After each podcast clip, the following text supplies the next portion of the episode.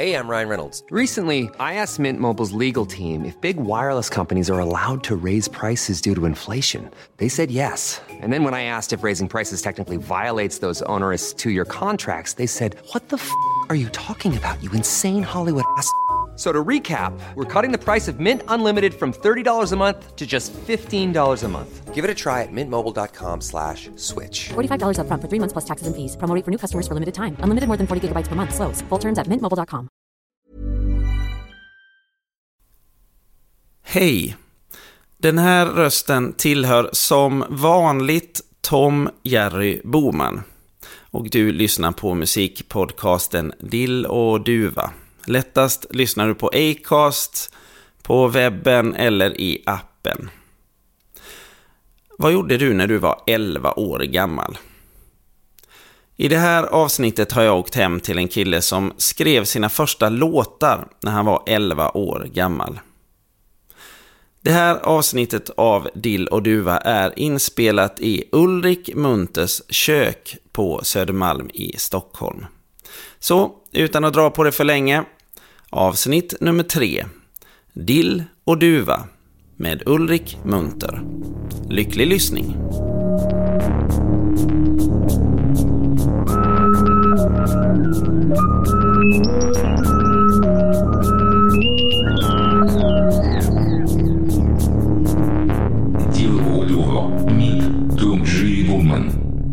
Hur har dagen varit? Dagen har varit väldigt, eh, ja men rätt skön. Jag, alltså, jag började tidigt eh, med en intervju, eller, eh, jag gästade i Metropol.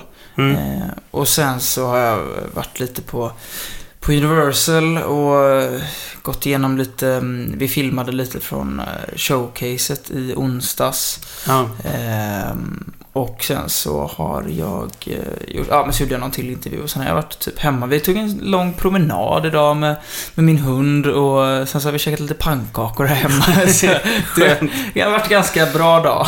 Skönt. Hur, hur funkar det där med eh, skivbolaget Universal? Jag vet att många säger att det blir nästan som en eh, fritidsgård. Brukar du hänga där ofta? Nej, det gör jag faktiskt inte. Alltså jag... Eh, det, det finns sällan sådär supermycket för mig att göra där. Ehm, när, förutom på vissa speciella tillfällen liksom, där det, om det är något som ska liksom, gås igenom eller möten och sådär. Annars är så har jag mest tänkt i studion. Eh, eller eventuellt eh, på min managers kontor eller så här. Ja. Det var, det var både, både studio och kontor innan. Så att... ehm, Eh, Nej, skivbolaget blir inte så mycket, men jag tror just när det är så stora skivbolag så kanske inte riktigt blir att man hänger där på samma sätt som om man skulle vara Det är lite opersonligt liksom. Ja, men det, det är mycket folk liksom. Det är ju, vad är det, typ Sveriges, eller Stockholms största byggnad också. Ja, precis. Med mitt lokalsinne är inte det bra. Så om du skulle gå in där så kommer du aldrig ut igen. Lite så. Eh, hur, hur är du annars som, som, eh, som artist? Är du väldigt eh, strukturerad i ditt, i ditt jobb? Nej, det skulle jag faktiskt inte säga alltså. Jag är nog en av de eh, mindre strukturerade eh, artisterna, eller människorna kanske till och med. eh, jag... ehm, Eh, jag har väldigt, eller jag har svårt med självdisciplinen liksom. Så att det, jag tycker att det, jag har inte så svårt att, att jobba, när, särskilt inte när det kommer till musik och sådär. ehm, när man har någonstans att gå eller någon man jobbar Mm. med eh, som förväntar sig att man ska vara där en viss tid. Då, det är väldigt skönt för mig. Jag behöver det. För att när jag får helt fria tyglar så är det lätt att det blir många sovmorgnar och eh, tidiga afterworks. Du gör allting i sista sekund. Ja, väldigt mycket så. Väldigt mycket sista sekund. Och då blir det... Alltså ibland blir det ju lite stressigt då och eh, man hinner inte riktigt med allt. Liksom. Har du någon plan för att... Eh, Komma ur den Ja, här onda komma- ja, precis. Jo, men jag har jobbat här på den här planen väldigt länge och jag har inte riktigt lyckats sätta den i, i verken. Eh, men jag tror att det blir gradvis bättre. Eh, och nu så... eh, men jag blir ju lite, man blir lite äldre och lite visare och man får lite mer träning och sådär. Men jag tror att eh, det grundas ganska mycket i att jag har haft eh, att man har nästan lite för mycket tid liksom. ja. Alltså, men man har inte så himla hårda deadlines och inte så... eh, mycket att passa Det är, ingen, som- sådär. det är ingen som ringer och skäller på dig. Jo, det, det är det ju absolut. Johan, min manager, ringer och skäller ibland, men eh, eh, det har inte gett så här supermycket resultat än. men, nej, men när det, när det väl gäller eh, så, så kan jag verkligen jobba. Eh, men eh, just, just självdisciplinen eh, har en bit kvar. Får jobba på den lite. Ja. Eh, jag tänkte vi skulle gå tillbaka lite i, i, i tiden. Eh, du är från Kungsbacka. Ja. Eh, vad hette gatan du växte upp på? Alltså jag kommer både från Kungsbacka och Kullavik, men jag har nästan hängt mest i Kullavik. Men ehm, gatan som jag växte upp på, jag har alltså, jag har flyttat runt en del. Eh, så att jag har bott på, jag har bott i Kullavik på, i två olika ställen för jag har skilda föräldrar. Eh, och då bodde jag i, på Förbindelsevägen, hette det. Eh, ett litet sött sådär grannskap. Ehm, och sen så har jag bott i Kungsbacka också då. Och då bodde jag på Svangatan, Mm. hette det. När du tänker på de här gatorna, vad är det för bilder som kommer upp? Eh, nej men när jag tänker på, alltså på Svangatan så, det var där min mamma och, och vår familj eh, bodde. Och då, där hängde jag mycket i huset liksom. Man hade mycket kompisar över och sådär. Eh, Medan i Kullavik så var det mer, ehm, där bodde alla kompisarna lite grann. Mm. Eh, Så då... Där var man kanske hos andra kompisar på ett annat sätt. eh, Och hängde mer runt liksom och så här, hängde på skolgården på kvällarna och eh, sådär. Men eh, nej, men det är väl lite, när man tänker tillbaks på det, det är många, många minnen som kommer upp. Alla ska inte pratas om. Jag tänkte att vi skulle, om vi pratar om ett specifikt som både var viktigt. Kommer du ihåg när du första gången blev drabbad utav musik? Ehm, Att det var något du lyssnade på eller att det Mm. var något sånt här? Alltså jag vet inte om jag kommer ihåg exakt första gången som jag faktiskt verkligen eh, tog... Ja... Jag vet att jag var... När jag var typ två och ett halvt så sjöng jag på min farmors 60-årsdag. Tror jag. Eller 60-årskalas liksom. Mm. Men jag skulle inte säga att det är så här, oh, det var där man insåg liksom att musik betyder för mycket, eller mycket för mig. Ehm, men det, ett, ett starkt eh, så här, musikminne var, jag hade en, eller jag har fortfarande kvar den, men jag hade en liten synt som var, alltså för att vara så, jag var väl, fick den när jag var tre tror jag. Och det här var en ganska, en ganska schysst synt. Det var liksom ingen sån här skitleksakssynt, utan jag tror ändå den kostade typ så här tusen spänn liksom Mm. för 15 år sedan eller något. Eh, så det var en jättefin synt som jag, fanns massa ljud och roligt på. Och jag hade inte många CD-skivor, men jag hade, jag gillade väldigt mycket Eminem. Ja. Vilket också kan vara ganska otippat sådär. Eh, det, var, det var en av de skivorna som jag eh, fastnade för liksom. Jag tyckte det var någonting eh, mörkt och härligt och ärligt. Trots att jag liksom, jag förstod ju inte mycket av texten när man var Nej. sex liksom. Eh, men det var några, alltså, några refränger där som jag satt med min synt och eh, liksom hittade melodin. Mm. Eh, Gjorde som- du det på helt, helt egen hand? Ja, det eller? gjorde jag på Ja. egen hand. Ehm, jag hade väl kanske... Jo, det var innan jag tog några så här pianolektioner eller sånt där. Utan Mm. det var mer att man... Jag hörde väl att, eh, ja men de här tonerna, det är ju det. Och så, precis som man Mm. kan sjunga efter någonting Ja. så... Efter, man, efter att man har spenderat lite tid med ett instrument så lyckas Mm. man ju till slut hitta vad man ska trycka liksom. Mm. Inte alla. Nej, det är väl så. Men eh, hade jag inte hittat det så hade jag nog inte varit här idag. Precis, då hade vi inte suttit här. Precis. Fa- Var det musik i familjen och sånt? Ja, absolut. Eh, pappa eh, har liksom varit, alltså han, han har aldrig varit speciellt duktig tror jag, men han har, eh, han verkligen haft ett musikintresse och liksom vi har haft piano stående hemma och han spelade lite trumpet och han hade lite munspel och sådär. Mm. Nu har man ju gått om honom rätt bra, men, men det är inte så konstigt. Men så där så, så började jag absolut lite. Och sen, eh, sen av en mamma när jag var liten så fick jag välja när jag skulle gå och lägga mig mellan att eh, hon läste någonting för mig eh, eller att hon eh, sjöng lite. Ja, Eh, fint. Ja, men det var faktiskt väldigt my- mysigt. Jag tror ganska ofta att jag valde att hon skulle sjunga liksom. Och då var det Mm. de, här, de här gamla visorna. Eh, nu ska, ska jag se. Ja, men det, var, det kunde ju vara typ Vissan Lull liksom. Eller Ja. så var det någon mer... Men det var ofta ganska så mörka visor ändå. Ja. Eh, det är inte de här... Som sådana här skillingtryck typ. Ja, det är men- alltid någon som dör. Ja, men lite så. Du, Fan, det, det är någon som går något med glödande kol och så här över... eh, Akta dig för eld och djupa vatten är det väl någon som... Ja. Den är ju den... Men det är nog inte den... Mm. Jag, ska, jag kommer inte ihåg hur den går nu. Men... ehm, Men det var i alla fall... Så att, på så sätt så det var ju också starka intryck musikaliskt. Ehm, och tidigt sådär att Mm. man påverkades. Det Jag- det var liksom något lugnande liksom Ja. i, i det där. Och så hade jag någon gammal eh, gitarr med så här tre strängar. eh, Som jag Mm. på något sätt ändå lyckades stämde det till ett, ett eh, ackord istället. Ja. och så kunde man ju bara köra barré liksom. eh, och till slut efter att ha plonkat lite på den så tyckte väl eh, mamma och pappa att så, här, ja men eh, efter att ha liksom ändå lyckats på tre strängar så, så kan Det du finns få en... potential Precis, nu, nu kan du få en riktig gitarr. här. Ja. Ehm, Hur, då- hur, hur var det när du fick den? Eh, Det var ju väldigt roligt. Jag kunde väl två ackord kanske. Mm. Eh, men då hade jag liksom, jag hade ju spelat lite piano sådär innan. Mm. Eh, men, men alltid känt att så här, piano var nog lite för... Eh, ja men som, som typ tioåring så tyckte jag väl kanske inte piano var så coolt heller. Nej. Eh, Eh, det var ju det är gärna svårt så här, att- jag vill gå till elgitarr med en gång. ja, det är svårt att gå runt med ett piano på stan och verka cool. precis. Den aspekten. Ja, eh, och sen så kändes det som att, att när man just gick efter noter och sådär skulle lära sig det, det kom inte helt naturligt för mig. Eh, och jag... nej men jag tyckte det var jobbigt och jag ville liksom inte bli pianist. Det var inte Nej. något så här mål att, att bli den nya Robert Wells liksom.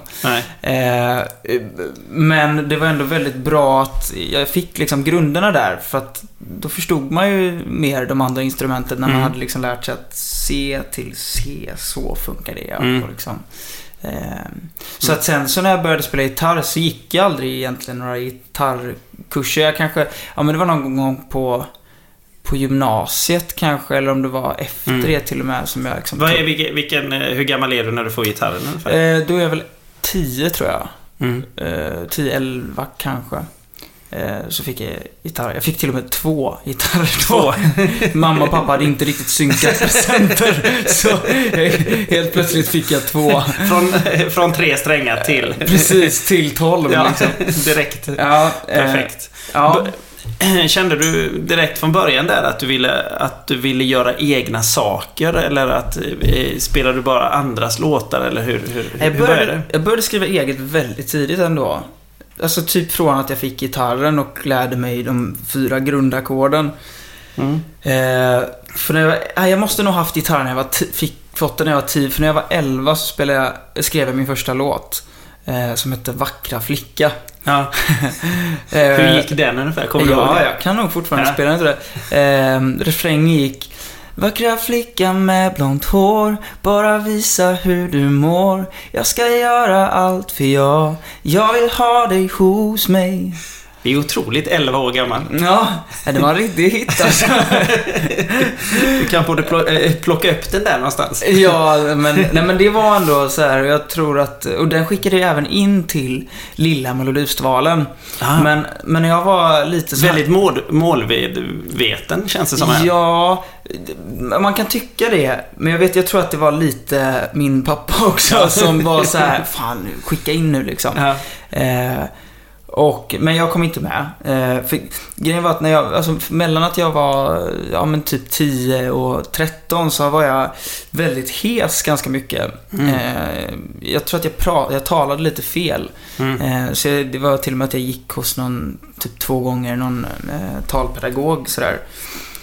Eh, för jag hade väldigt ljus röst och så pratade Mm. jag nog nästan ljusare än vad jag behövde också. Ja. Eh, jag Så kanske... det slet på rösten lite. Precis, jag var väldigt fragil så. Ehm, så att jag, jag hade ingen supersångröst då, utan jag lät mer hes och pipig typ. Mm. Så att jag förstod nästan att jag inte kom, varför jag inte kom med eh, just då. Men hur utvecklades det sen? Vad, vad hände sen? När du, du, skrev du mycket låtar? Jag skrev väl... eh, Nej, jag ska inte säga mycket, men... Ja, allt är ju relativt, men... Mellan att jag var 11 och 14 då blir det väl, så kanske jag skrev... Kanske skrev en eh, fem, sex låtar, varav... eh, Ja, och några här, idéer kanske, Mm. liksom, som, inte, Mm. som aldrig skrevs klart. Ehm, och när jag var typ 14 så tror jag jag skrev den första låten, eller min första låt, eh, min första engelska låt. Ja. Ehm, men, ehm, och den finns ju faktiskt att lyssna på, den heter Life. Mm. Ehm, jag tror att det var en av de, en av de första engelska låtarna. Hur, hur, om du tittar tillbaka nu på den här tiden. Hur, hur, Mm. eh, hur tänker du på ditt, på ditt låtskrivande? Du är ju mycket, mycket yngre. Mm. Men eh, känner, känner, känner du att det är så här Hur kunde jag göra det här när jag var så liten? Eller känner du att Oj, Nej. jag, vet inte, jag visste inte vad jag höll på med. Nej men jag tror att det är någon, eh, någon blandning. Jag är ganska, alltså så här, på ett sätt så är jag väl eh, rätt stolt över liksom att jag ändå lyckades så skriva eh, själv en, en, flera hela låtar. Bara att så här, ha, eh, komma igenom de olika, så här, vers, brygga, refräng. Alltså så här, hur den är uppbyggd och få någon slags handling och betyd, betydelse av låten. Det finns ju folk som håller på väldigt länge som aldrig knäcker den koden kan man säga. Ja, men precis. Så att på så sätt så är jag absolut, jag tycker att jag var duktig som liten. Sen eh, så inser man ju att man har ju blivit mycket mer systematisk Mm. eh, och lärt sig eh, vad som Alltså, I grund och botten så måste man ju bara sjunga en melodi eller hitta på ackord och sådär som man tycker om att lyssna på. Ja. Eh, men sen så finns det ju såklart knep eh, och eh, vissa här, saker som, som går hem som man Mm. känner på sig och hur man kan tänka liksom när man Mm. eh, skriver text och eh, ska återkomma till det här. Och, ja. Så det är klart, man är, man är mycket, man kan ju mer nu. Mm. Man gick mer på feeling innan kanske. Finns det något som du kan känna att eh, som du kan ta med dig nu? Eller som du kan känna någon sorts naivitet eller någon sorts nyfikenhet eller leklust i musiken som kommer därifrån? Eh, ja, absolut. Men jag tror att, jag tycker nog att det, ju duktigare man har blivit lite grann, eh, både instrumentalt och eh, eh, ju mer influenser man har fått Mm. liksom, och sådär, desto roligare har det blivit också. För Mm. att man kan, i början så var det så här, men jag kan ju höra grejer men jag kunde inte spela det liksom. Eh, nu kan man, ju, kan man ju ta ut det på ett annat sätt och, och lyckas eh, förverkliga sin vision eh, Mm. mer perfekt. Eller så. Det var mer frustration då kanske? Ja, men lite så. Om man så här klämde allt vad man bara hade på de här jävla barré-ackorden. F var ju en jävel att få till liksom. Så man- man passade sig för att skriva en låt som hade F i sig. Det var ju bara så här. Det var direkt i papperskorgen. Precis. Eller ta något som lik, ja, D-moll funkar. Det är okej. Ja. enkelt, enkelt sätt att eh, välja ut vilka låtar som ska gå vidare och göra någonting mer med. Ja. Eh, men vi är framme någonstans vid att du är... När är du... Eh, sen fortsätter du här, 14-15 Sen års fortsatte åldern. precis, ja, Mm. men från att jag var typ 13, 14 där så, så spelade jag lite band. Jag började även Mm. För jag ville ju spela med folk liksom. Mm. Och, eh, så att på något sätt, jag kom in på något så här storband i, i Kungsbacka kulturskola. Mm. Eh, som, där fick jag spela piano liksom, för det var ju det enda jag någonstans hade träning i. Ja. Ehm, men ehm, jag var nog inte så jättebra liksom. Jag gick väldigt mycket efter gehör och, och inlärda Ja. liksom, pianoslingor. Muskelminne, ja, liksom. precis. Ja. Muskelminne. Kunde ju inte läsa noter i realtid liksom. Nej. Så att det var ju några gånger som det gick käpprätt åt skogen.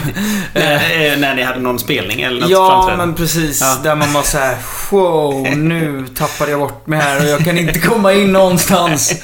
Eh, och det, jag tror faktiskt mitt första pianoframträdande där jag gjorde det solo också liksom, Ja. för närmst sörjande så Eh, så tappade jag också bort mig mitt i låten och bara Nej, nej, det kan jag inte mer. Nu kom jag inte, så då fick min pianolärare komma fram och säga Ja men så, ja men du vet det där och så. Ja. Och till slut kom jag in igen och det blir ju helt, man helt, det svartnar ju för ögonen liksom. Så jag fick ju lite, någon liten släng av i alla fall pianoscenskräck efter det. Ja, det hade kunnat sluta där. Det, ja, nästan. det, men det, då mådde man lite dåligt. Men... men sen kom man tillbaks. Eh, Ja. Och jag tror att jag hittade mer min grej när jag började sjunga liksom. Och Ja. mer, alltså jag, hade ju sjung, jag har ju sjungit sedan jag var liten men, men när jag mer blev front eh, såhär, Mm. sångare då. Eh, Vad var det för band du hade? Eller ni? jag hade två band ett tag. Mm. Ett som också var i kulturskolan då. Mm. Där man blev ihopsatt lite grann och ett med mina kompisar i Kullavik. Och det var roligt båda två. Men jag kände nog i alla fall i, i mitt eh, kompisband att det var lite så här. Jag hade nog mest ambitioner med det. Ja. Mm. Eh, och de andra eh, var inte riktigt lika så här. Det var lite viktigare att spela World of Warcraft liksom. och då, då... Så till slut så orkar man liksom inte dra hela den där grejen själv.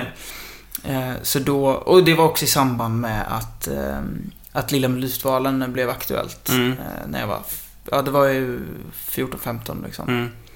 Eh, Så sen efter det så, så gled det ju. Alltså på, på något sätt också som sångare så är det ganska...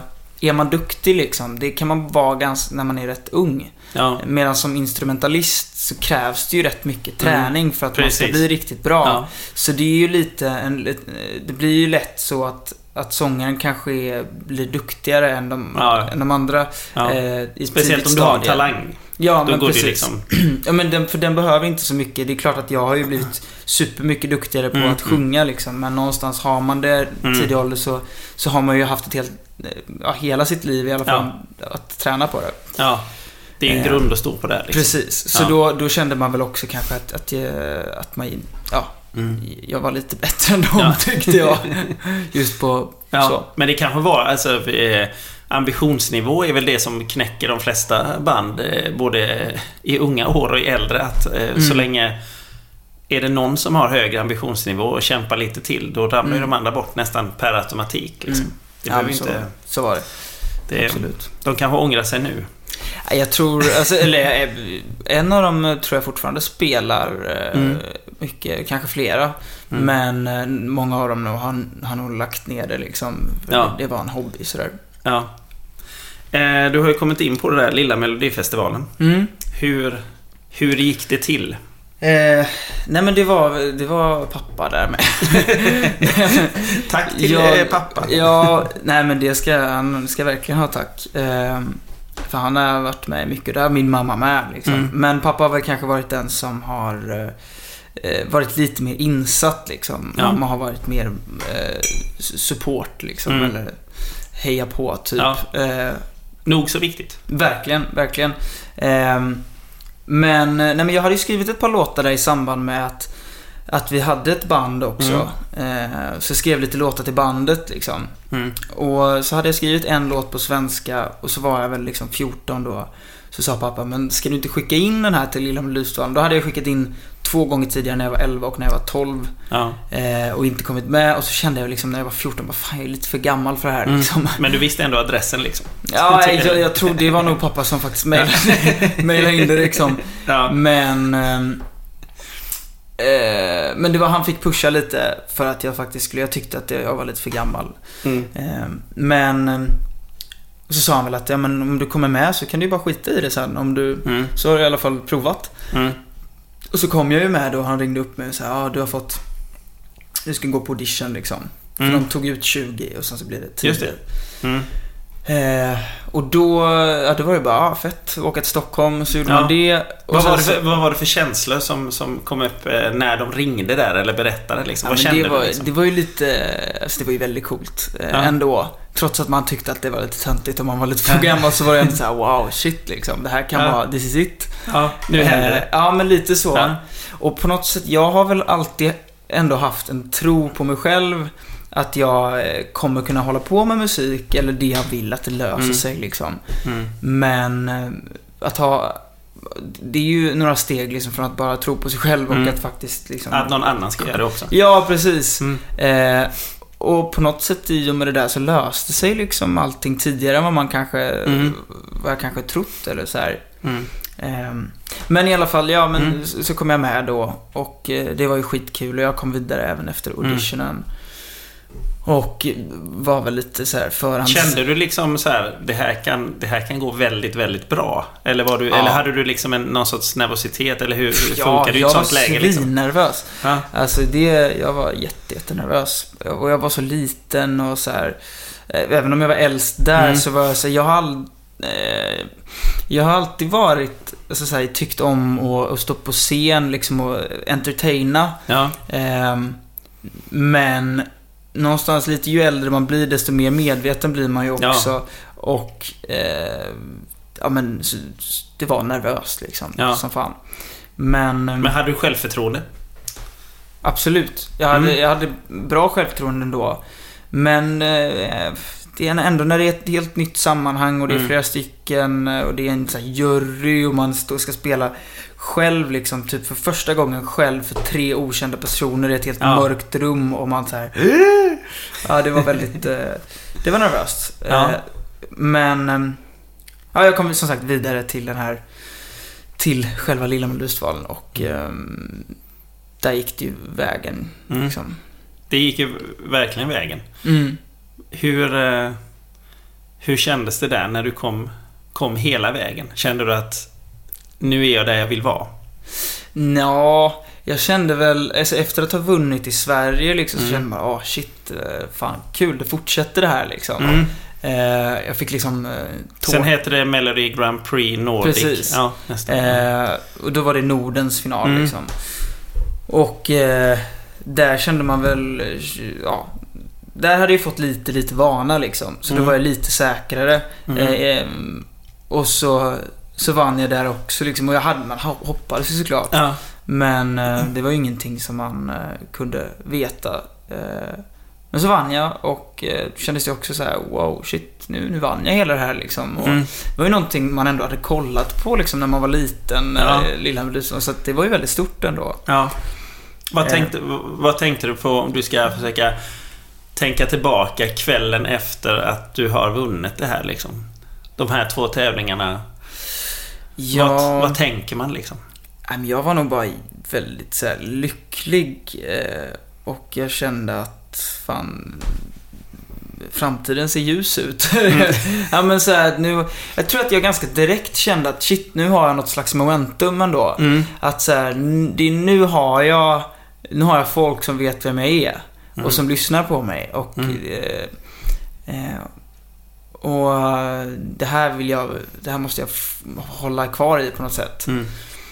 Ehm, så då hade jag ju startat någon liten så här Facebook-grupp eh, Mm. i samband med det här där alla fick lajka liksom och jag skrev eh, och hejade på alla och sådär. Mm. Ehm, och sen ganska direkt efter så... Ja men då blev det ju, då fick man ju några så här spelningar och så hade jag... Mm. Det var även genom Melodifestival, Lilla Melodifestivalen som jag fick kontakt med min nuvarande manager. Mm. Eh, för han, ehm, han var eh, producent för min låt. Eh, Mm. Och det var liksom så jag kom i kontakt med honom. Och sen efter, eh, efter finalen då så hade jag ju lite andra låtar och jag skrev Ja. lite andra låtar som jag började skicka till honom. Och eh, började bolla om man liksom, ja kan man göra någonting, kan du hjälpa mig? Mm. Och han eh, proddade upp några låtar lite Mm. så här Så att jag kunde ha och spela liksom Mm. eh, på... Och komma ut och Precis. spela lite på det. Ja. Tjäna lite pengar liksom. Ja. när du, alltså, nu när, när du berättade så låter det ju så här extremt enkelt allting. Mm. Eh, är det någonting som du... Finns det någonting du skulle gjort annorlunda om, du, om det hade gått att göra om liksom? Där du känner att, ja, nej, men det här, här var det, blev det ju... Här Mm. blev det konstigt. Nej, alltså så här. Det är klart att det säkert finns saker som eh, man hade kunnat göra annorlunda.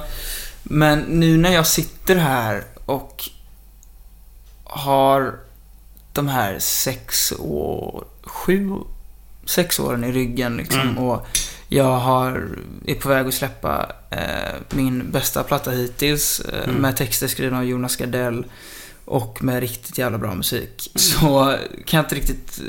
eh, Det finns inte någon anledning att leta fel i vägen Nej. hit liksom. Nej. Eh, men det är klart att, alltså om det är någonting som, som man kanske, som jag kanske skulle velat, det var väl att, att man skulle velat vara mer säker liksom i, Mm. i sig själv och, och veta vad, vad jag, exakt, alltså vilken typ av musik och vilken typ Mm. av artist och vad som är mina styrkor och liksom sådana där grejer. Men jag tror det är ingen som vet det liksom när man Nej. är så ung och det precis kommer in. Nej. Det tar lite tid och, Ja.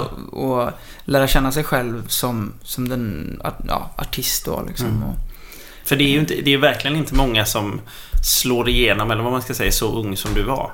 Nej, och det var väl särskilt inte det då, tror jag. Nej. Alltså så här, nu har det ju, eh, har, har det ju varit mer så. Mm. Men jag var ändå, eh, tror jag, en av de tidigare liksom, i Mm. alla fall i Sverige, som var så ung. Sen så Mm. finns det ju såklart liksom Michael Jackson och Ja, Eh, och det här var ju ganska, eh, ganska samtidigt som så att Justin Bieber rose to fame också. mm. Eh, så då blev det mycket jämförelser där och sådär. Mm. Ehm, men ja, jag, jag var absolut... eh, Hur, mycket, hur mycket tror du för att... Eh, det är ju lite som att din karriär sam, eh, sammanfaller ju lite med eh, att eh, Facebook och sådana här grejer, sociala medier, Mm. rusar upp liksom. Mm. Hur mycket tror du att det har påverkat? Jag tror att det har påverkat enormt mycket. Mm. Ehm, jag ska inte säga att jag inte hade kunnat, alltså så här, jag tror ju och hoppas ju att jag skulle ändå kunna bryta mig igenom på något sätt som artist eh, eller som musiker. Eh, Även om, om, om det här var för 20 år sedan liksom. Mm. Men det hade ju varit betydligt tuffare och jag tror att jag hade behövt vara eh, mycket mer inställningssam Mm. och det hade antagligen hänt mycket, eh, senare. Mm. Det hade tagit längre tid. Det hade tagit längre Mm. tid. Ja. Ehm, Men eh, utan, ja, sociala medier och liksom internet och YouTube och allt sånt där. Som... Det har ju verkligen gjort att man kunnat komma ut med sina Mm. grejer. Sen har det ju också gjort att, att det är mycket större konkurrens. Mm, såklart. Eftersom att, som sagt, det är ju... Jag tror att, jag menar, för, för 20 år sedan så fanns det ju färre artister liksom. Mm. Nu finns det ju så sjukt många. Ja. Eh, Så att alla har kanske, eller alla har inte, men några får in en låt liksom som Ja. blir känd. ja. Ehm, Men, så att det är både plus och minus liksom, Mm. tror jag, för, för musiker och artister. Ryan Reynolds here from Mint Mobile. With the price of just about everything going up during inflation, we thought we'd bring our prices down. So to help us, we brought in a reverse auctioneer, which is apparently a thing. Mint Mobile unlimited premium wireless. Ready to get 30, 30, bit to get 30, bit to get 20, 20, 20, bit to get 20, 20, bit to get 15, 15, 15, 15 just 15 bucks a month. So, Give it a try at mintmobile.com slash switch. $45 upfront for three months plus taxes and fees. Promo for new customers for limited time. Unlimited more than 40 gigabytes per month. Slows. Full terms at mintmobile.com. Du var inne på, på eh, YouTube här. Mm. Du la ju upp en, en, eh, en Lady Gaga-cover, Mm. Born This Way. Eh, som jag tittade nu så hade den 1,2 miljoner Mm. som har tittat på den. Eh, hur kom den till? Eh, nej men den kom väl till så det här var eh, precis innan, tror jag, jag skulle släppa mitt första album. Mm. Ehm, och det var... Ja men vi, ja, vi hade, vi hade fått nys om liksom att ja, men Lady Gaga skulle släppa det här Mm. datumet och den skulle så här premiärspelas på radio och Mm. sådär.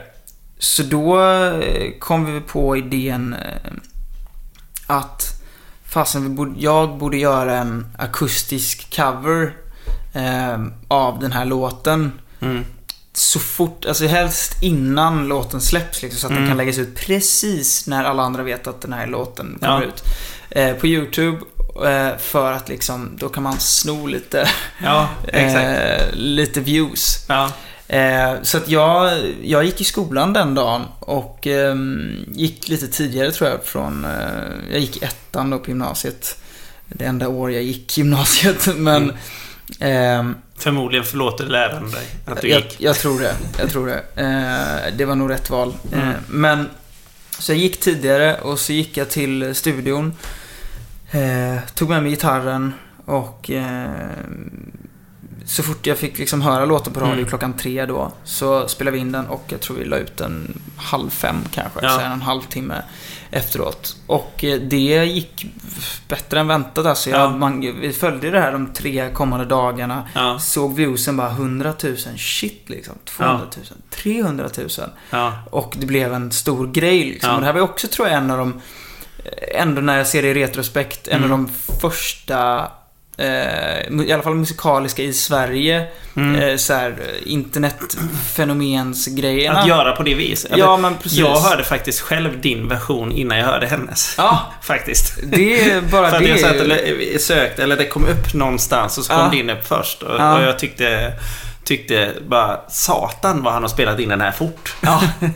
att det, det finns ju någon, det blir ju en spännande grej med det att någon har gjort det så otroligt Mm. Precis. fort. Liksom, Man bara börjar en tänka- vecka senare så hade det varit inte Ja. alls lika roligt. Nej, nej, visst. Och det var ju några till som hade tänkt den tanken liksom. Mm. Eh, jag vet det var någon liten tjej som var jätteduktig och spelade piano och Mm. sjöng skitfint. Och hon fick ju så här 90 miljoner views liksom. Ja. Men, Ja. men eh, jag var rätt nöjd med, med Ja. mina ändå. Så det funkade skitbra. Och det gjorde ju att, att det albumet och jag som artist fick en ny eh, liksom in, ja, en breaking point eller vad ska man säga. Ja, ja, det var Eh, fler som visste vem du Precis, var. Mm. och jag fick liksom prata om det här och i och med att jag hade massa material och, Mm. och spela upp och sådär så blev det att jag kunde verkligen ta vara på det momentumet. Mm. Så jag fick ju massa, jag fick vara med i radio och Allsång på Skansen och allt möjligt inför Ja. det här Ja, albumsläppet sen. Eh, Så det, det var ju en riktigt bra PR-kupp. ja det, var ju det var ju till och med eh, Paris Hilton som eh, Precis. han skrev Han drog en del trafik dit också. Ja, skrev ju om den där och eh, hyllade den fantastiskt mycket. Hur kändes det? Han är ju ändå Jag väldigt... hade ingen aning vem det var. Jag trodde det var Paris Hilton Jaha. först. Jag bara, "F- vad konstigt.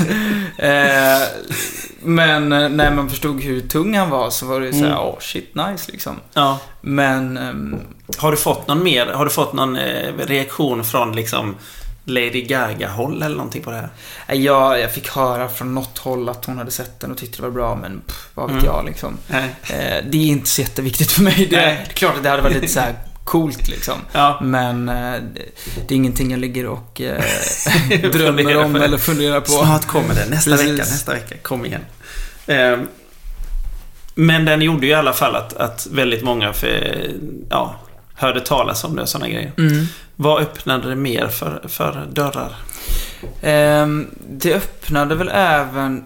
Eh, nu ska jag tänka. Alltså, det är väl en, en parentes som egentligen eh, hände kanske innan. Men jag var ju över i USA några gånger. Mm. Ehm, I samband med att jag, hade, jag skulle släppa min första singel Boys Don't Cry. Men eh, så hade vi skickat en till någon eh, musiksnubbe liksom för att bara så här, har du något att lyssna på typ. Mm. Eh, som hade en eh, stor eh, musikblogg. Mm. Och så på något sätt så råkade den läcka där. Mm. Vilket vi egentligen inte ville för att vi hade det, Där fanns någon tanke också om att säga, ja, man kan, kanske vill ha, liksom, vara med i Melodifestivalen med den. Mm. Eh, så därför så ville inte vi att den skulle läcka då. Eh, men så gjorde den det och det blev ett, alltså ett sjukt eh, liksom fass eh, about it. Ja. Ehm, och vi blev, eh, mina, mitt management blev liksom nerringda av amerikanska A&Rs liksom Mm. och sådär. Som bara, ah shit vad intressant. Och vi blev liksom överflugna tre gånger Ja. till eh, LA och New York. Ehm, och träffade massa skivbolag och eh, Alltså det var ju också en surrealistisk Mm. så här, jag 16, 17 kanske jag var. Mm. Ja men 16-17 år. Eh, som bara helt plötsligt säger ja det kanske, jag kanske ska flytta till LA liksom. eh, Vad tänker, vad, när du är mitt i det här, du är Mm. 17 år gammal. När du sitter, du bor kanske på något hotellrum, när du sitter där, vad, alltså vad tänker man då? Mitt i allt det där liksom. Går det att ta in på något sätt? Ja, jag vet inte riktigt vad man tänkte. Alltså, jag var nog... Eh, eh, man, man tänkte ju att fan vad jag inte vet hur min framtid ser ut. eh, för det, det var ju liksom, ingenting var ju säkert och helt plötsligt så kanske den väldigt luddiga eh, framtidsbild som man hade vid 16 års ålder blev ju så sjukt mycket större. Mm. Ehm, och när det liksom började pratas om, och man fick väl eh, någon, eh, någon liten, eh, lite hybris kanske, några, några minuter också. Bara, wow, liksom. Så här, är jag så bra? eh, men eh, till slut så ebbade det ut i, i pretty much nothing. För det blev, eh, jag vet inte riktigt hur det kom sig, för det var verkligen mycket intresse, men jag var ganska, jag var inte riktigt redo för det Nej. här steget. Eh, Jag var inte, jag var ganska blyg och engelskan som var i vägen också lite Ja. grann. Så även om jag för min ålder var relativt duktig på engelska liksom, så blir det ju en ytterligare en, eh, Mm. en obstacle liksom att komma över. Det blir lite det här... Så jag hade ju inte kanske det swaget liksom, som man skulle, skulle USA velat. förväntar sig att det ska Precis. vara en totalt färdig artist jag- som är så här, Ja, som lite, tar för sig och lite allting. så. Ja. Eh, Och det var ju inte jag riktigt. Nej. Eh, Även om min låt var jättefin tyckte de och jag sjöng bra liksom Mm. och sådär. Så var det nog... eh, Nej, jag hade en bit kvar. Ja. Så till slut så... Det är svårt att uttala Kungsbacka på engelska. Precis, ja, Kungsbacka. Ehm, men... ehm, nej, det var jätte, väldigt intressant eh, år av mitt liv. Men jag kom i alla fall tillbaka så jag släppte albumet i eh, Sverige och eh, åkte ut på min liksom, Mm. första turné där efter och hade väldigt roligt. Hur mottogs albumet? Och turnén? Bra, tycker jag. Alltså det var ju ganska, det var ju rätt små spelningar, jag hade väldigt mycket unga fans, det har jag Mm. fortfarande. Eh, Men det var väl, eh, alltså jag var ju, var ju liten liksom. Ehm, Men jag vet inte riktigt vad man kan säga mer om det. Det, det, var, det var jävligt kul att få, få spela så mycket och med så duktiga musiker liksom. Och det blev Mm. så här. Eh, Men man var ju fortfarande liten och de var ju, man, så man blev ju någon slags lillebrorsa. Ja. Eh, för det gick ju inte att hitta ett band i samma ålder som jag var. Nej. Liksom. Då återkommer man ju till det här liksom, att man som sångare kanske kan, kan komma längre på Mm. en snabbare tid. Liksom. Mm. Men, Hur, Men- hur, hur funkade det när du var ute, när, att du var mycket mindre än de andra, eller yngre? mm, Eh, hade du ändå liksom kraften i dig själv att kunna bestämma över dem? Eller blev det liksom någon sorts... Ja, det är ju svårt. Eh, Det är fortfarande svårt. Mm. Alltså det är ju... Det är ju nästan lika svårt nu på något sätt. Eller i alla fall att så här, man vill ju inte vara den som, eh, som här, "Ah, nej nu spela så här istället liksom. Det Nej. blir ju väldigt tråkig stämning. Ja. Eh, Men eh, man får göra det med måtta liksom. Ja. Och sen så är det så att jag, trots att man, jag har en mycket tydligare vision nu och Mm. jag kan mycket mer, så är det ju fortfarande, jag är ju inte, jag kan ju inte alla instrument och Nej. absolut inte så, så bra som de som spelar dem kan. Mm. Ehm, Så det är ju svårt att veta, man vet ju bara hur man vill att det ska låta liksom. Mm. Eh, Och så låter det inte riktigt så, så försöker man liksom hitta något sätt att få det att låta Förmedla så. vad det är man vill Precis. att det ska låta som. Men, eh, nej, men däremot så, så tror jag utåt sett så, så funkar det ganska bra eh, rent artistiskt liksom. Att jag... Eh, jag, kunde ju, jag fick ju lära mig att hantera liksom publiken lite grann Mm. och sådär. Men jag kommer ihåg också i början så det jobbigaste jag visste var ju eh, när det blev tyst på scen. Ja. Eh, och i publiken såklart. Mm. Eh, när man var liksom mellan låtar Mm. och skulle säga någonting. Det- Det var, det var väldigt jobbigt tyckte jag. Hur, hur handskades du med det? Jag försökte att spela låtarna jävligt tätt. eh, lite grann. Tack så mycket, här kommer nästa. Ja, precis. Lite så. För att jag, jag kände mig inte riktigt, jag visste vad jag skulle säga liksom, eller tillföra. Och så blev man lite stressad över det. Mm. Eh, Medan nu så tycker jag det är, kan, det är rätt- skönt. Jag har inga all, problem alls med att det är tyst på scen liksom. Nej. Och så här, Publiken behöver ju lite andhämtning också. Precis, och eh, jag tror att det är... Jag menar när man själv kollar på en artist, jag... eh, Fan ibland är det ju mer intressant att se hur personen eller bandet eller artisterna beter sig mellan låtar liksom. Mm. Eh, än under, nej kanske inte riktigt men, men, men det är ändå, det är en viktig del av det liksom. Mm. Hur, hur bekväm är man liksom? Mm. Hur De som är bra på det, så det höj, kan ju höja en spelning väldigt, väldigt mycket. Det här Verkligen. liksom, eh, Verkligen. snacket och känslan i Mm. de som är på scen tillsammans mellan låtarna och sånt där. Verkligen. Så att den... Ehm, vi är framme vid eh, den riktiga Melodifestivalen kan man nästan säga. Mm. Vi har gått igenom att du fick spela på Allsång på Skansen, vilket är jättestort. Ja. Eh, och sen så kommer den riktiga Melodifestivalen. Mm. Hur, hur, eh, hur, hur låter historien där? Eh, nej men första gången så... Det var... Nu ska vi se när det här var i tiden. Eh, var det också innan jag släppte albumet? Det måste det varit va? Jag tror det. Det här måste ha varit 2012 då. 2012 i början och... Nej, jag hade... Just så var det. Jag hade släppt mitt album. Eh, och så kom vi på att Ja, ah, Melodifestivalen är och eh, Christer Björkman ville väldigt gärna ha med mig. Och eh, så vi skrev två nya låtar. Eh, varav en var eh, Soldiers då, som jag eh, deltog med. Och sen så gav vi ut skivan igen. som, man, som man gör. Ehm, men, nej, men det var, det var jättestort. Jag, grejen, jag har varit eh, väldigt delad till Melodifestivalen. För jag har aldrig... Efter att jag gjorde Lilla så kände jag inte så här, åh, nu ska jag gå och göra stora. Eh, det var inte riktigt den banan som jag kanske hade sett i huvudet.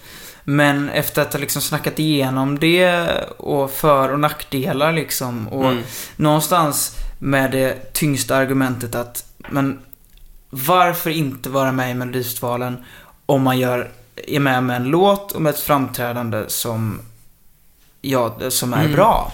Som man skulle kunna göra någon annanstans. Det är ju bara ett fönster att synas i liksom. Varför vill man inte ta det fönstret?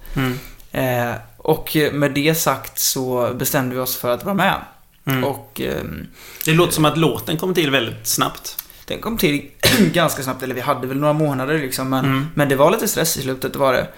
Ehm, men, ehm, men det var, jag tyckte i alla fall att det var en bra låt liksom. Eh, vilket var viktigt. Och det var jag eh, och några andra då, eller mi- mitt team som jag hade då liksom.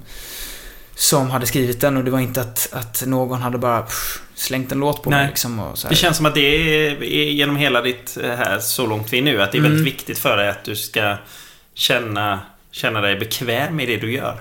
Eller känna att det är du. Precis, jo, men jag tror att jag är, jag är väldigt rädd för att, eh, och det är väl alla på något sätt, men framstå som en, som en, eh, eh, vad säger man? Produkt.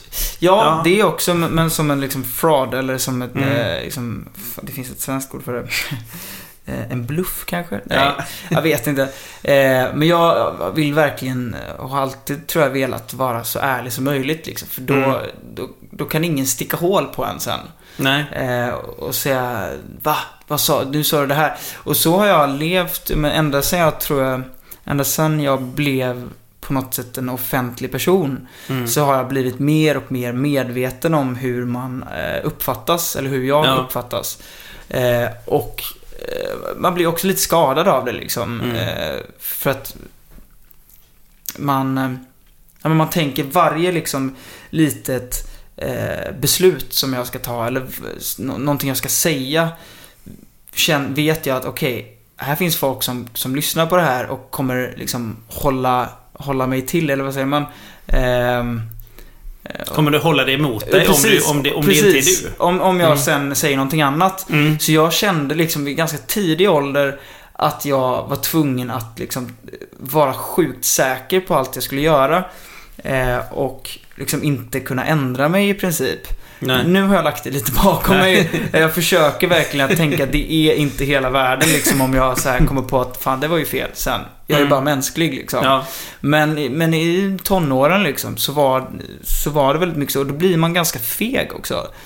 Alltså man, eh, jag drog mig ju för att liksom egentligen uttala mig eh, Mm. om någonting och, eller att göra någonting som jag inte var riktigt bra på så här, för att, och jag kommer ihåg att typ jag skatade mycket och jag körde lite enhjuling och sådär när jag var yngre. Och det typ slutade jag med när eh, jag blev liksom lite känd. För att jag tyckte på något sätt att eftersom att folk upp, eh, tycker att jag är bra på en sak Mm. så måste jag också vara bra på alla de här andra sakerna. Just det. Mm. Eh, så det hindrade mig lite grann i, Ja. eh, och jag tror säkert... För annars skulle du fått stå till svars för det om du inte var Ja, jättebra men på precis, ja, men, Eller så visste jag i alla fall att så här, jag, om jag nu blir igenkänd och så, så skater jag liksom och så är jag inte så duktig, då kan någon skratta åt mig. Ja men du vet, det blev, Ja. man blev lite orolig av sig. Ja. Eh, och jag var, nej, jag, jag var ju ganska liten också både till storleken och i åldern. Eh, men, men för min ålder och så här, liksom man hade varit med i Melodifestivalen som var ett barnprogram liksom och så, där. så att, Någonstans fanns väl en liten rädsla för att eh, bli lite skrattad åt också. Mm. Ehm, och, ja men så här, det fanns ju avundsjuka och allt Mm. det där också. Så att... ehm, vart var vi i historien? Är, det- är, det, är, är det något som du tänker mycket på, eh, bilden utav dig? Väldigt mycket. Eh, tror ibland sjukligt mycket. Nej men, Mm. eh, jag tror att jag har trappat ner lite grann nu. Men, men jag är en väldigt eftertänksam person. Eh, och eh, det har nog jobbat lite emot mig i många fall. Eh, då man... Jag har liksom alltid, eller jag känner att så här, ja men när, när det kommer till sociala medier och allt sånt där också, att så här, kvalitet före kvantitet liksom. Mm. Eh, och då blir det att man istället för att så här, vara lite skön, men så här, typ i intervjuer och sånt där så kunde jag också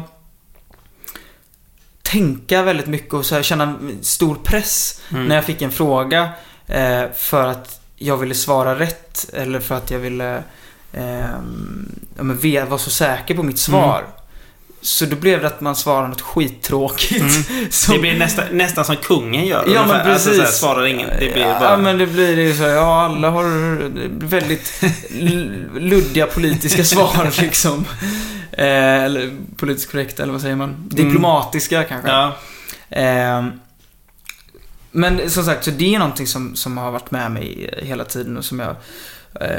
jag jag är både tacksam för det, för att jag, Mm. jag alltså att, att vara medveten och ha självdistans Mm. tycker jag är en väldigt bra grej och jag tror att det är väldigt bra för mig eh, och för de flesta artister. Jag tror att många skulle tjäna på att, Ja. att ha, ha lite mer självdistans ibland. Ehm, så att på det sättet så, så har jag ju fått en skola Ja. och en, en erfarenhet och, och sådär som jag Ja. verkligen uppskattar. Men det, det är också jobbigt liksom. Mm. Eh, för man blir lite långsam och eh, eh, lite feg liksom. ja. Men det är väl bra att någon är långsam nu när allting, när de flesta saker går, ska gå väldigt, väldigt fort. Mm. Då blir det ju ofta mer kvantitet än kvalitet. Ja, men precis. Överallt. Du känner väl att jag ska vara en motpol mot detta. men, Ta det lugnt nu. Nu Precis. lugnar vi ner oss. Ehm, du åkte ju till, till eh, Japan där. Mm. Eh, bland annat med min polare Mats Udd. Ja, som filmade dig lite. Precis. Eh, Eh, jag såg och- att ni hade, eller ni kanske känner varandra bra, men eh, Hyfsat. ja, Hej Mats. precis. Ja, men jag såg någon dokumentär eh, om eh, Joel Alme, tror jag. Ja, precis. Ehm, nej, men precis. Men du åkte till- Japan i alla fall. Jag åkte till Japan. Hur, hur var det där?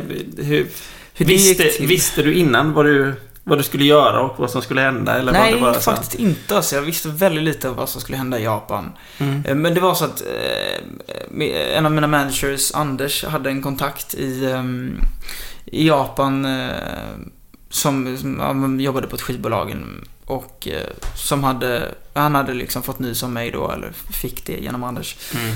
Och ehm, ja, men ville, ja, han flög över oss liksom och, och Mm. signade, eller vad, vad säger man? Inte signade mig, men han eh, köpte väl upp mastern eller något sånt där, säger man. Eh, så han, eh, de gav ut skivan liksom och så skulle jag åka dit och göra PR liksom. Mm.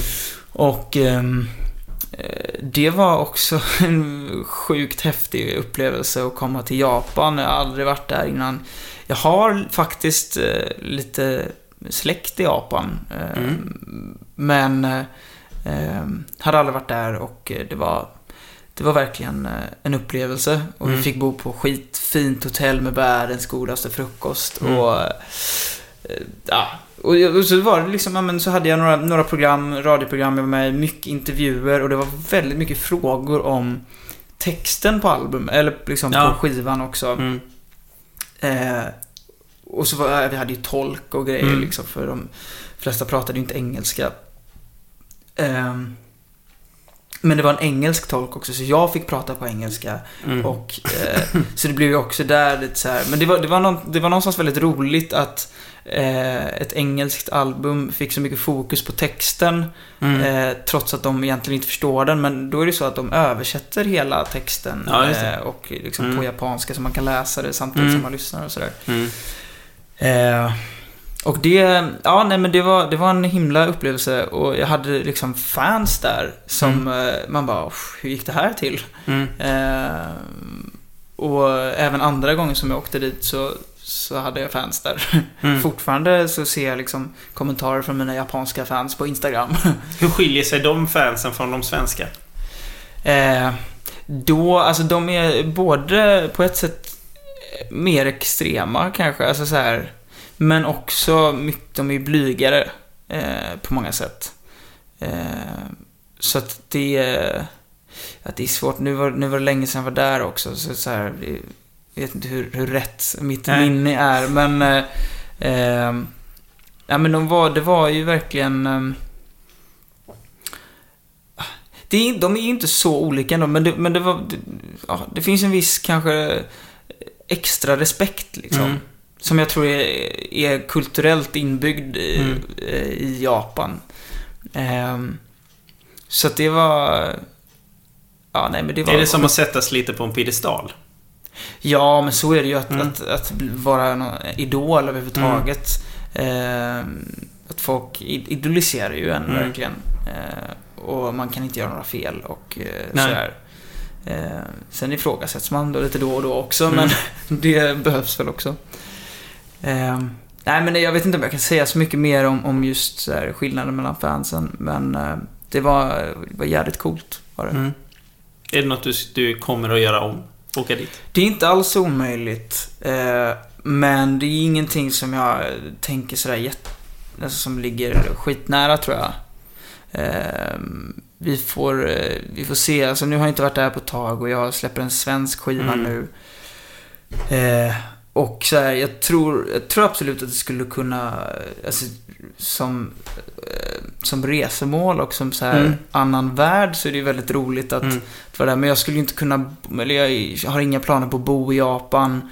Eller spendera många månader där varje Nej. år. Eh, och då blir det lite krångligare Mm. att så här, turnera där. Eh, Få turnera med Skype eller något. Precis. det, är nya, det eh, nya sätt att turnera på. Precis. Man behöver inte, du behöver inte röra dig någonstans utanför det här köket. Helt enkelt. Ehm, eh, någonstans här så... så ehm, eh, du släpper en, en eh, låt, eh, San Francisco says hello, Mm. med en video. Mm. Som också Paris Hilton eh, skriver om. Just det. Eh, det var, och- ja, det var det ja. Ja, vad, vad, vad hände där? Nej men då var det så här, ja, fan vad coolt att han har hållit, lite koll på mig, Ja. eh, tyckte jag. Och sen så var det en helt, eh, helt annan låt, kan man väl säga. Det, är ju, det var en av mina favoritlåtar på den skivan. Mm. Ändå för att jag tycker att, eh, så, här, musikaliskt och så här, ja men även textmässigt och, och mm, den var lite mer melankolisk och inte Mm. samma kanske försök till hit liksom. Nej. Som många låtar kan vara. Hur kom Eh, den till? Eh, det var faktiskt... det var en idé som eh, jag fick eh, skickad till mig. Eh, en låtidé som jag sen skre- skrev om lite av, av versen. Och så här, gick igenom texten och skrev om lite, liksom, gjorde en, en Mm. tydligare historia av Mm. det. Och, eh, så det var ju liksom en, en kollaboration. Var det. Mm. Men, eh, ja, men mycket av, mycket av musiken, så här den här I will see you when I'm coming back to Sweden. Eh, hade faktiskt redan skrivits, eh, men, jag, men jag tyckte det var en så jävla bra line liksom. Mm. Eh, och ja, det, var, det var någonting som verkligen sa, "Uff, det här är bra. Mm. eh, Då ska man inte ta bort det. Nej, men precis. Och hela den plattan var ju en ko- kollaboration med Ja. massa olika låtskrivare. Så att ehm, då tog jag och ja, gjorde den till min liksom. Mm. Gillar du att jobba med många andra? Det är jätteintressant eh, att jobba med andra och jag tycker att jag har skrivit många bra låtar på så sätt. Eh, Men det är ju också lite klurigt och det kan ju ibland eh, kännas som att det kanske, man, man kanske kompromissar med sig själv lite för mycket. För att någon annans vilja ska ju också igenom ibland. Eh, Men att då och då skriva musik med andra tror jag är väldigt nyttigt. eh, Alltså som, som låtskrivare. Ehm, Och jag har lärt mig mycket på det. Mm. För att man får se hur andra tänker och hur andra skriver. Ehm, Du kanske känner att du måste vara på tå hela tiden för att så här, nu måste jag visa mig att, Så- att eh, min utveckling av den här, eller min idé om den här är lite bättre än eran. Ja, Så man får ja men sin- ibland så blev det ju blev det ju vissa kollaborationer som man kände så här, åh, jag har en bra idé här i början och sen så gav man med sig lite för mycket Mm. kanske och sen så i slutändan bara, ah, fan också, jag tyckte ju den var bra innan. Mm. eh, så det är ju inte bara, det är inte lätt heller Nej. liksom. Ehm, men det gäller väl bara att, att man skriver med personer som tänker ändå lite lika och som man kommer överens bra Mm. med. Mm. Eh, och att man har tid och kraft och ork att så här, känner man att ah, shit nu blir det fel så får man, okej då går vi några steg tillbaka Mm. och gör om liksom. Hur funkar det annars eh, när du skriver en låt själv? Eh, Man vet själv om man gör någonting kreativt så brukar man ofta vara så här, precis i början så är man, känner man sig helt odödlig.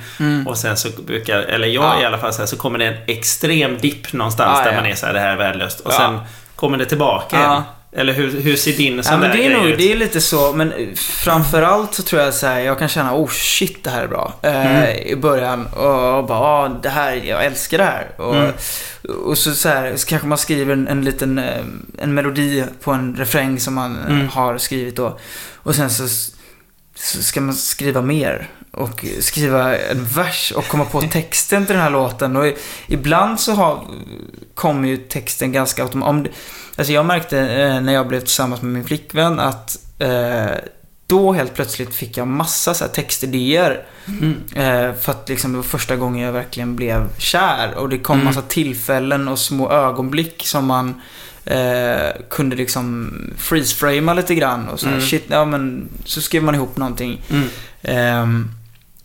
Och bara just få ett tydligt tema med en tydlig vinkel är ju Mm. A och O när det kommer till att skriva en text. Och det kan jag ibland känna när man har skrivit bara musiken och fått den. ah, och man har en känsla för vilken, eh, vilken stämning låten har men man har ingen aning vad den ska handla om.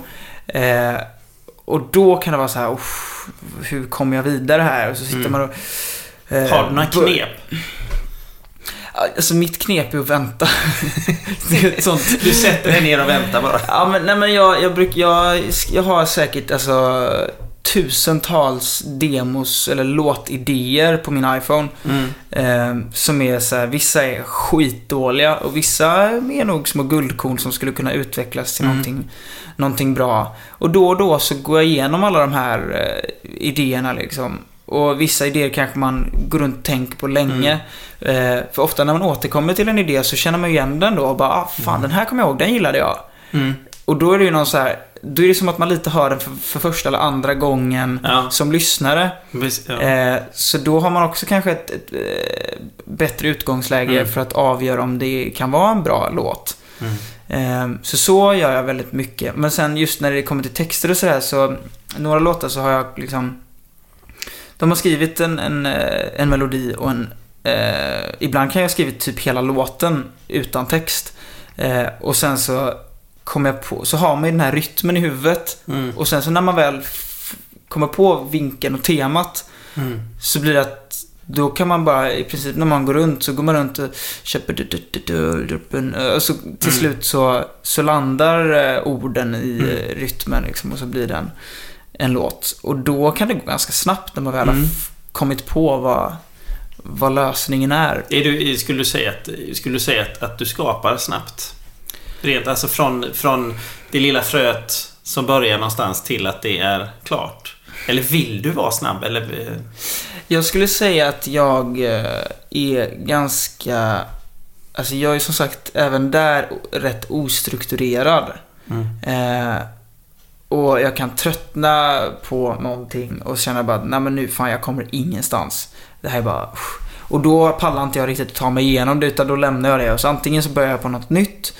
Eller så liksom, läser jag en bok eller kollar en film eller sover Mm. lite. Eller så här. Mm. Eh, vilket jag tror än så länge är, är mitt bästa sätt att så här, komma ur huvudet. Mm. Alltså, för då... Ofta är det ju att man behöver lite, man kanske lyssnar på lite mer annan musik och så kommer Mm. man på, åh, just en sån där grej skulle man kunna göra. Mm. Och så får man komma tillbaks till när man har energi. Jag tror att jag, så länge jag har energi så är jag snabb. Mm. Eh, Men så fort man liksom eh, tröttnar lite på den Mm. eller känner att man fastnar så måste jag göra någonting annat i princip. Jag har svårt att traggla mig igenom det. Det går en, en stund men till slut så tar det stopp liksom. Mm. Har det hänt någon gång att du, att du har helt fastnat så att du nästan har blivit rädd för att nu har jag tappat musiken? Att Det händer lite då och då. Alltså inte, inte att jag blir, alltså jag tror att okej nu, är det, nu är det kört. Mm. Eh, det har aldrig hänt. Men det har absolut hänt att jag känner mig sjukt okreativ och bara, Mm. fan. Särskilt när det kommer till texter. Mm. Eh, och, och ibland så även när det kommer till musik, att man fastnar i vissa ackordgångar Mm. och bara, men hur, hur ska jag ta mig ur det här tänket? Mm. Och då brukar det vara bara att helt tänka om, för han spelar hellre falskt liksom. Mm. eh, spela ackord som verkligen inte går ihop. och så till slut så har man eh, falskat sig igenom det här, Ja. eh, den här eh, stoppet. Och så kan man, man måste bara rensa liksom, börja Ja. om på noll. Eh, och tänka outside the box. Mm. Men, men textmässigt så kan jag absolut också känna att, att man fastnar och då... Eh, men då tror jag att... Eh, då gäller det att snarare istället för att kanske sitta med... Sitta med texten och rytmen och försöka så här lägga in ord som låter snyggt, sjunger bra och betyder någonting samtidigt. För det är en ganska stor Mm. task att Mm. göra på samma gång. Så, så har jag väl kommit på att det är bättre att snarare skriva upp lite så här, eller inte kanske ens skriva upp men tänka ut, okej, vad får jag för känsla av den här låten? Mm. Vad skulle den kunna handla om ungefär? Eller vad skulle temat kunna vara? Eh, och så när jag har temat, vad jag vill säga med, Mm. med den och kanske en, hit- hitta en vinkel på det. Att, att det, är, det är något ord eller det är någon fras som man återkommer Mm. till eller sådär. Då kan man börja... För man, att jag tror att jag, jag har blivit bättre på och jag måste fortsätta bli bättre på att planera låtar. Mm. Eh, hur dramaturgin ska gå eh, och... ehm, ja men det är ju på något sätt... De bästa texterna och låtarna har ju en historia i sig. Mm. Eh, och då, den kommer ju sällan helt eh, i, i eh, liksom från början till slut och bara oj, nu har jag hittat hela historien. Utan Mm. det krävs ju att man hittar, okej, men verserna, första versen det är en introduktion och, eh, av problemet som man ska ta sig runt på något sätt. Och sen kommer ett litet eh, glimt av hopp eller en, en, eh, ny tanke i refrängen. Och sen kommer nästa vers och den, där återkommer man till samma problem fast på ett annat sätt. Och sen kommer refrängen igen. Och sen kommer sticket där man bestämmer sig typ. Och så, Mm. Alltså att det, man planerar den mer så. Ehm, och jag är fortfarande kanske egentligen dålig på att leva efter det exemplet. Men, ehm, men jag har ändå kommit till den insikten någonstans. Mm. Att, att det så bör man göra för att ta sig, ta sig ur ett, ett textproblem. Ja, det är, ändå, det är ju ändå en stor grej att, att eh, hitta, hitta linjen liksom. Mm. I det där. Eller Ja, veta men- hur Vad- man går vidare. Precis, så vad Mm. vill jag med, vill jag med låten? Sen kan Mm. jag ju, är det är inte så jävla svårt att skriva egentligen en, en låt som inte betyder någonting. Och som bara låter bra och som handlar om Mm. kärlek liksom. Det går ju, Mm. men det är ju... eh, Det har gjorts några gånger det, förr. det har gjorts. eh, men då vet jag själv också att då kommer inte jag kunna, om inte det här är på något sätt baserat i mina tankar och någonting jag tycker, Mm. att då kommer inte jag kunna riktigt stå för det här Nej, heller. Då kommer man Eh, tillbaka till den där grejen. Att då kan någon sticka hål på den där ballongen. Liksom, Precis. genom att fråga någonting där. Mm. Eh, nu har du ju spelat in en, en skiva på svenska med texter av Jonas Gardell. Mm. Det är ju fantastiskt spännande. Det var... Hur, hur hittade ni varandra? Eh, men vi hittade varandra genom eh, Jonas eh, program på SVT, Helkväll med Jonas Gardell. Som han hade i, eh, och spelades in var det, vintern 2013, alltså på, Mm. i januari typ.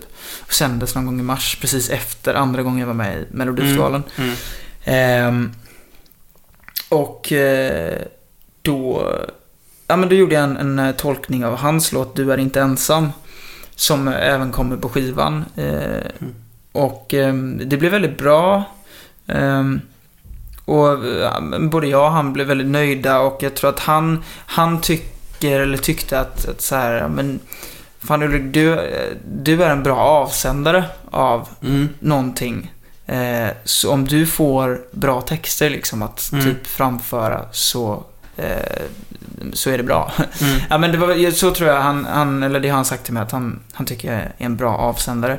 Och eh, det är ju kul att höra. Ja. Men jag, och jag kände så här, fan, jag... Eh, det, nu har man liksom... Det här, jag kände nog när jag, när jag sjöng på svenska, Du är inte ensam, som är en, en enormt fin text med ett, ett viktigt liksom, budskap och ett tema och, och en, en eh, intimitet, eh, eller vad säger man? Eh, men det blir väldigt intimt och folk Mm. lyssnar och tar åt sig och det var, det blir...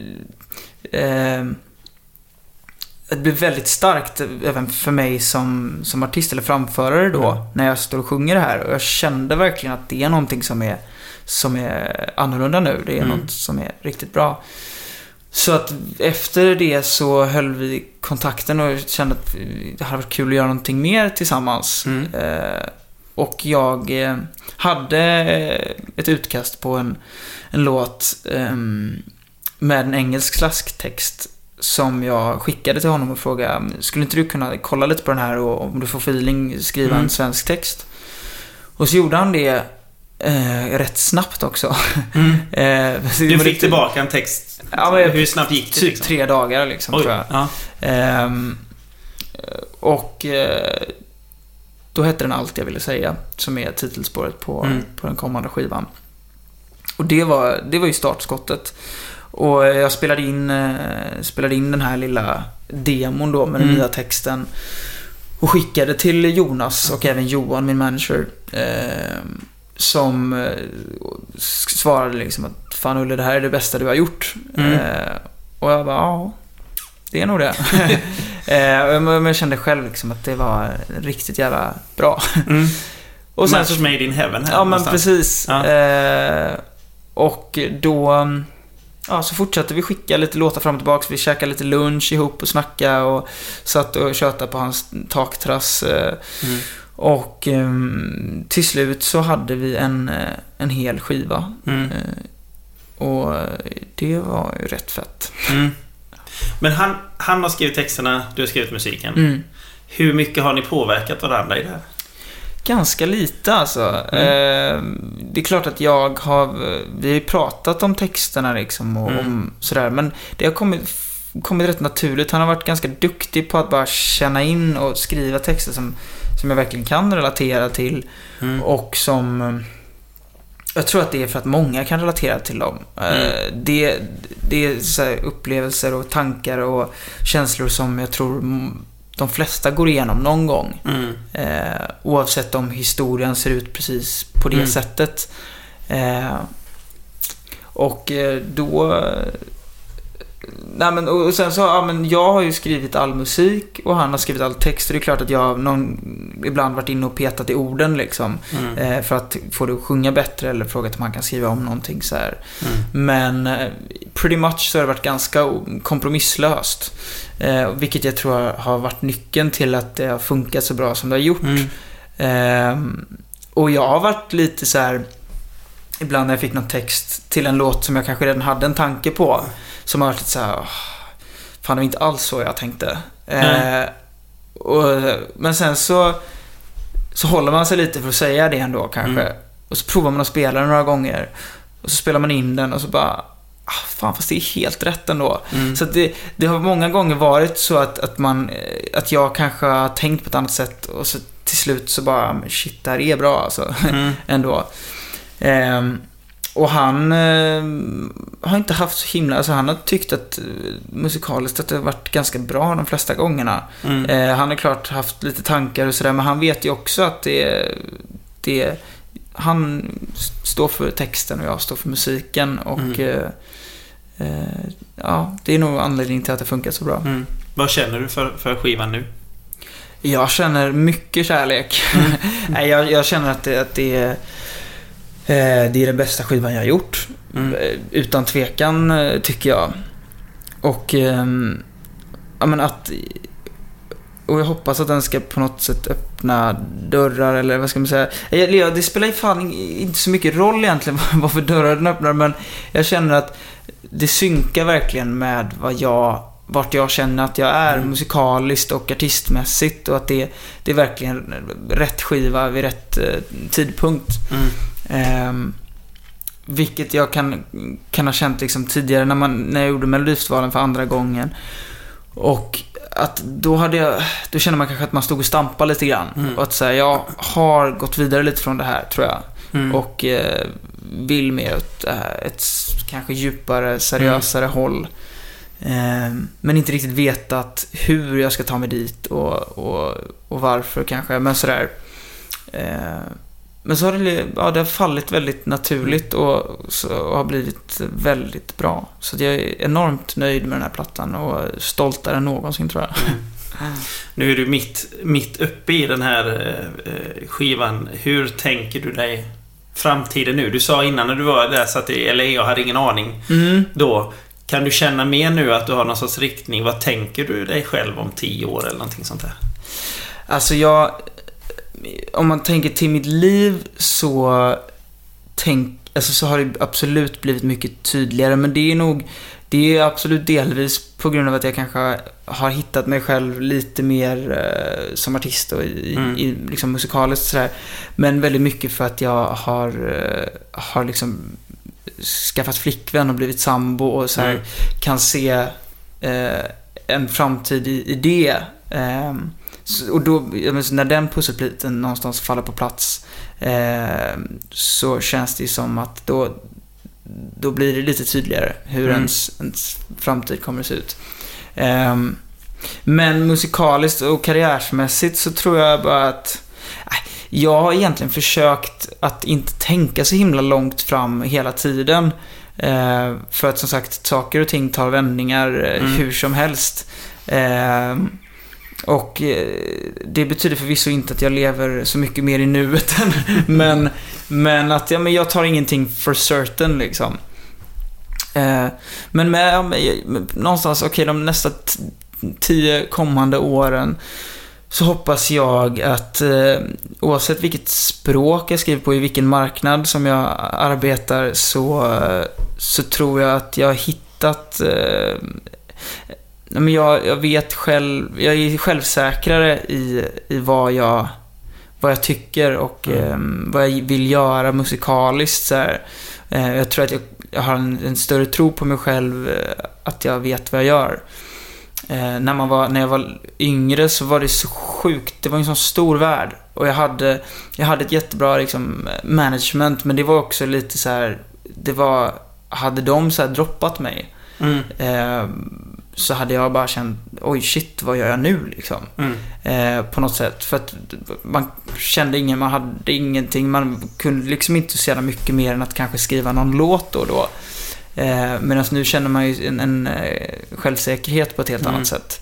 Eh, och eh, att så här, mina åsikter är Mm. minst lika viktiga som någon annans. Då var du beroende utav dem och nu är de beroende utav dig kan man säga. Det har vänt sig om. Ja, alltså, ja, det är riktigt, riktigt så väl är det väl inte. Men, ehm, nej men nu är det väl mer coexisting, nej men, ehm, eller codependent eller vad säger man? Mm.